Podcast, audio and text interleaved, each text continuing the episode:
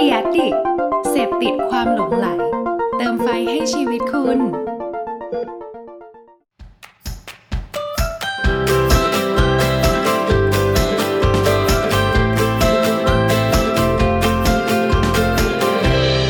Hanky Biz Podcast สวัสดีค่ะ ยินดีต้อนรับเข้าสู่รายการ Hanky Biz Podcast นะคะ วันนี้ทุกคนก็อยู่กับมุกกุลธิดาแกนพิทยาค่ะ ก็วันนี้นะคะมุกก็แอบรีบนิดนึงค่ะทุกคน เพราะว่าวันนี้มุกจะมีจัดงานอีเวนต์อาหาร ชื่อว่า Festival Food Fest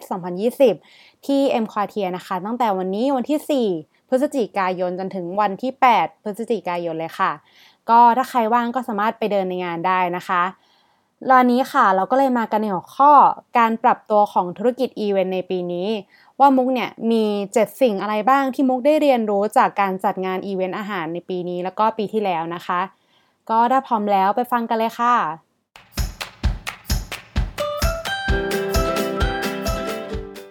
ข้อแรกนะคะ มาตรการความสะอาดแล้วก็ความปลอดภัยเนี่ยเป็นสิ่งที่สำคัญที่สุดเลยค่ะ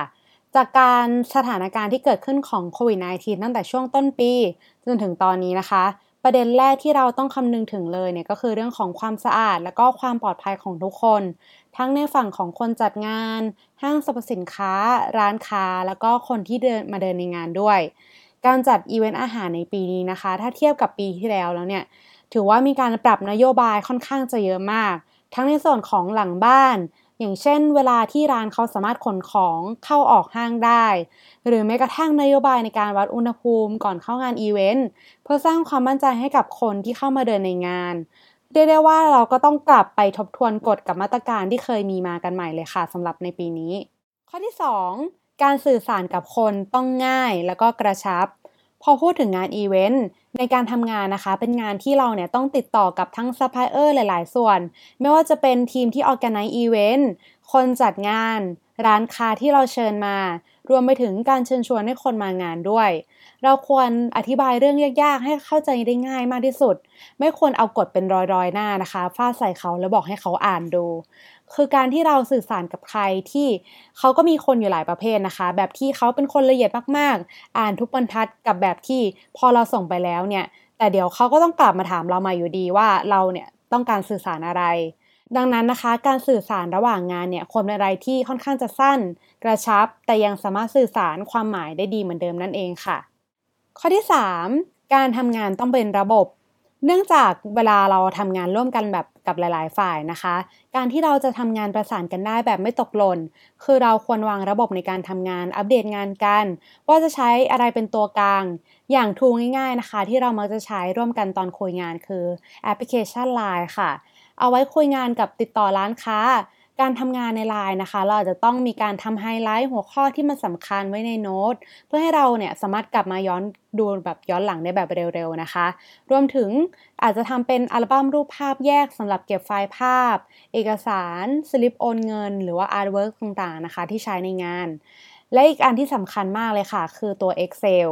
หรือถ้าให้เราแนะนำนะคะ คือควรจะใช้เป็นแบบ Google Sheet ไปเลย เพราะว่ามันจะมีหน้าตาเหมือน Excel แหละค่ะ แต่ว่าความดีงามของตัว Google Sheet นะคะ คือมันเนี่ยสามารถทำงานร่วมกันได้แบบหลาย ๆ คน แล้วก็สามารถดูผ่านออนไลน์รวมถึงอัปเดตได้แบบเรียลไทม์เลย นอกจากตัว Google Sheet นะคะ แล้วก็ยังมีตัวที่มันเป็น Google Drive ตัวนี้นะคะสำหรับเอาไว้ใช้เก็บไฟล์ต่างๆ ของอีเวนต์ที่เราต้องใช้ร่วมกัน พวกนี้นะคะก็จะเป็นเครื่องมือ basic หลักๆ ที่มักจะใช้กันก็จะประมาณนี้แหละค่ะ ข้อที่ 4 ปรับกลยุทธ์อีเวนต์ตามฐานลูกค้าที่เปลี่ยนไป ถ้าให้เราลองเปรียบเทียบจากอีเวนต์ Festival Food Fest ในปีที่แล้วที่เราจัดที่ M Quartier เหมือนกันนะคะ ก็สำหรับในปีนี้เนี่ยฐานลูกค้าจะค่อนข้างต่างจากรอบที่แล้วประมาณหนึ่งเนื่องจากฐานคนเดินในปีที่แล้วเขาจะมีสัดส่วนของคนเดินเป็นชาวต่างชาติประมาณครึ่งหนึ่งได้เลยค่ะ แต่พอมาเป็นปีนี้นะคะ เรามีนโยบายปิดประเทศกันทั่วโลก เนื่องจากตัวสถานการณ์ของโควิด -19 มันเลยทำให้ไม่มีนักท่องเที่ยวหมุนเวียนมาบ้านเรา ดังนั้นการวางกลยุทธ์ฐานลูกค้าในปีนี้นะคะ ก็ต้องปรับไปโฟกัสกลุ่มคนไทยแบบร้อยเปอร์เซ็นต์ทั้งในส่วนของการดูว่าอาจจะมีคนมาเดินห้าง คนที่ทำงานออฟฟิศใกล้ ๆ รวมถึงคนที่ตามการโปรโมทมา ตรงนี้เองค่ะ เราก็ต้องกลับมาทำการบ้านกันเพิ่มเติมว่า เราจะดึงเอาคนกลุ่มไหนเข้ามาเดินงานแทนกลุ่มนักท่องเที่ยวที่เขาหายไปดีค่ะ ข้อที่ 5 โปรโมทงานบนออนไลน์ เพื่อดึงคนไปที่งาน การโปรโมทในยุคนี้นะคะ นอกจากการโปรโมทบริเวณรอบๆ สถานที่จัดงานแบบออฟไลน์แล้ว การโปรโมทผ่านออนไลน์โซเชียลมีเดียต่างๆ เนี่ยมีความสำคัญมากๆเลยค่ะ ที่เราจะสามารถดึงคนเอาเข้ามางานได้ โดยเราอาจจะเลือกใช้ทั้งอินฟลูเอนเซอร์หรือว่าเน็ตไอดอลนะคะ ในการเชิญชวนให้คนมาเดินงาน โดยอาจจะลองเลือกจากเพจที่ค่อนข้างจะตรงกับกลุ่มเป้าหมายของคนที่น่าจะเป็นคนที่แบบเขาน่าจะมาเดินงานเรานะคะ ถ้าเราวางแผนในการโปรโมทผ่านออนไลน์ให้ดี การจะดึงคนมางานก็จะทำให้มีประสิทธิภาพมากขึ้นนั่นเองค่ะ ข้อที่ 6 การบริหารความคาดหวังของแต่ละฝ่าย ประเด็นนี้นะคะคือจุดที่สำคัญมากๆเลยค่ะ ที่เราอาจจะมองข้ามกันไป หรือว่าบางคนอาจจะทำข้อนี้อยู่นะคะ แต่ก็ไม่รู้ตัวว่ากำลังทำอยู่ก็ได้ คือเราต้องมีความยืดหยุ่นในการทำงานมาก แต่ว่าเราต้องยึดกฎหลักของงานนะคะสำหรับการอ้างอิงทุกเหตุการณ์ที่เกิดขึ้นเป็นหลัก เพื่อไม่ให้แต่ละฝ่ายมองว่ามันเกิดความไม่เท่าเทียมกันเกิดขึ้น อย่างเคสตัวอย่างที่เราเจอมา เช่นทำไมร้านนี้ถึงสามารถขายเมนูนี้ได้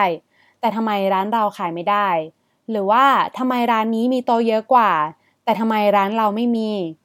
ก่อนจะตัดสินใจเรื่องของปัญหานะคะ เราก็ต้องลองย้อนกลับไปดูว่า กฎระเบียบของงานเนี่ยเราบอกไว้ว่ายังไงบ้าง แล้วก็ต้องอธิบายให้กับซัพพลายเออร์ในแต่ละเจ้านะคะ ให้เขาเข้าใจตรงกันถึงเหตุผลที่สามารถทำได้ และเหตุผลที่ไม่สามารถทำได้ โดยเวลาที่เราอธิบายนะคะ ควรจะเอาเหตุผลเนี่ยยกขึ้นมาคุยกัน แล้วก็อย่าลืมนะคะ ต้องใจเย็นๆเวลาคุยกันด้วยนะคะ แล้วก็มาถึงข้อสุดท้ายแล้วค่ะกับข้อที่ 7ไม่ว่าจะเกิดอะไรขึ้นนะคะ เราก็ต้องมีสติปัญญาในการแก้ไขปัญหา การทำงานอีเวนต์เนี่ยเป็นอะไรที่ทำให้เราได้เรียนรู้เลยนะคะว่า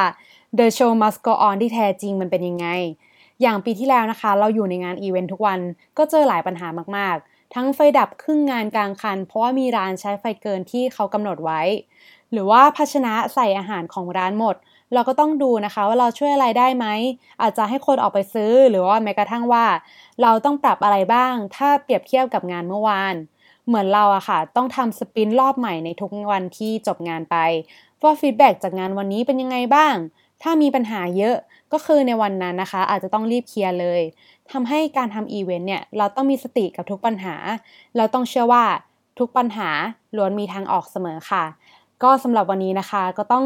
ขอตัวลาไปก่อนนะคะสำหรับใครที่สนใจจะมาเดินงานอีเวนต์อาหารนะคะก็เชิญชวนให้ทุกคนมาเดินกันได้นะคะ ที่เอ็มควาเทียวันพุธนี้ถึงวันอาทิตย์ที่ถึงนี้ค่ะ ก็วันนี้ต้องขอตัวลาไปก่อนนะคะ ขอบคุณค่ะ สวัสดีค่ะ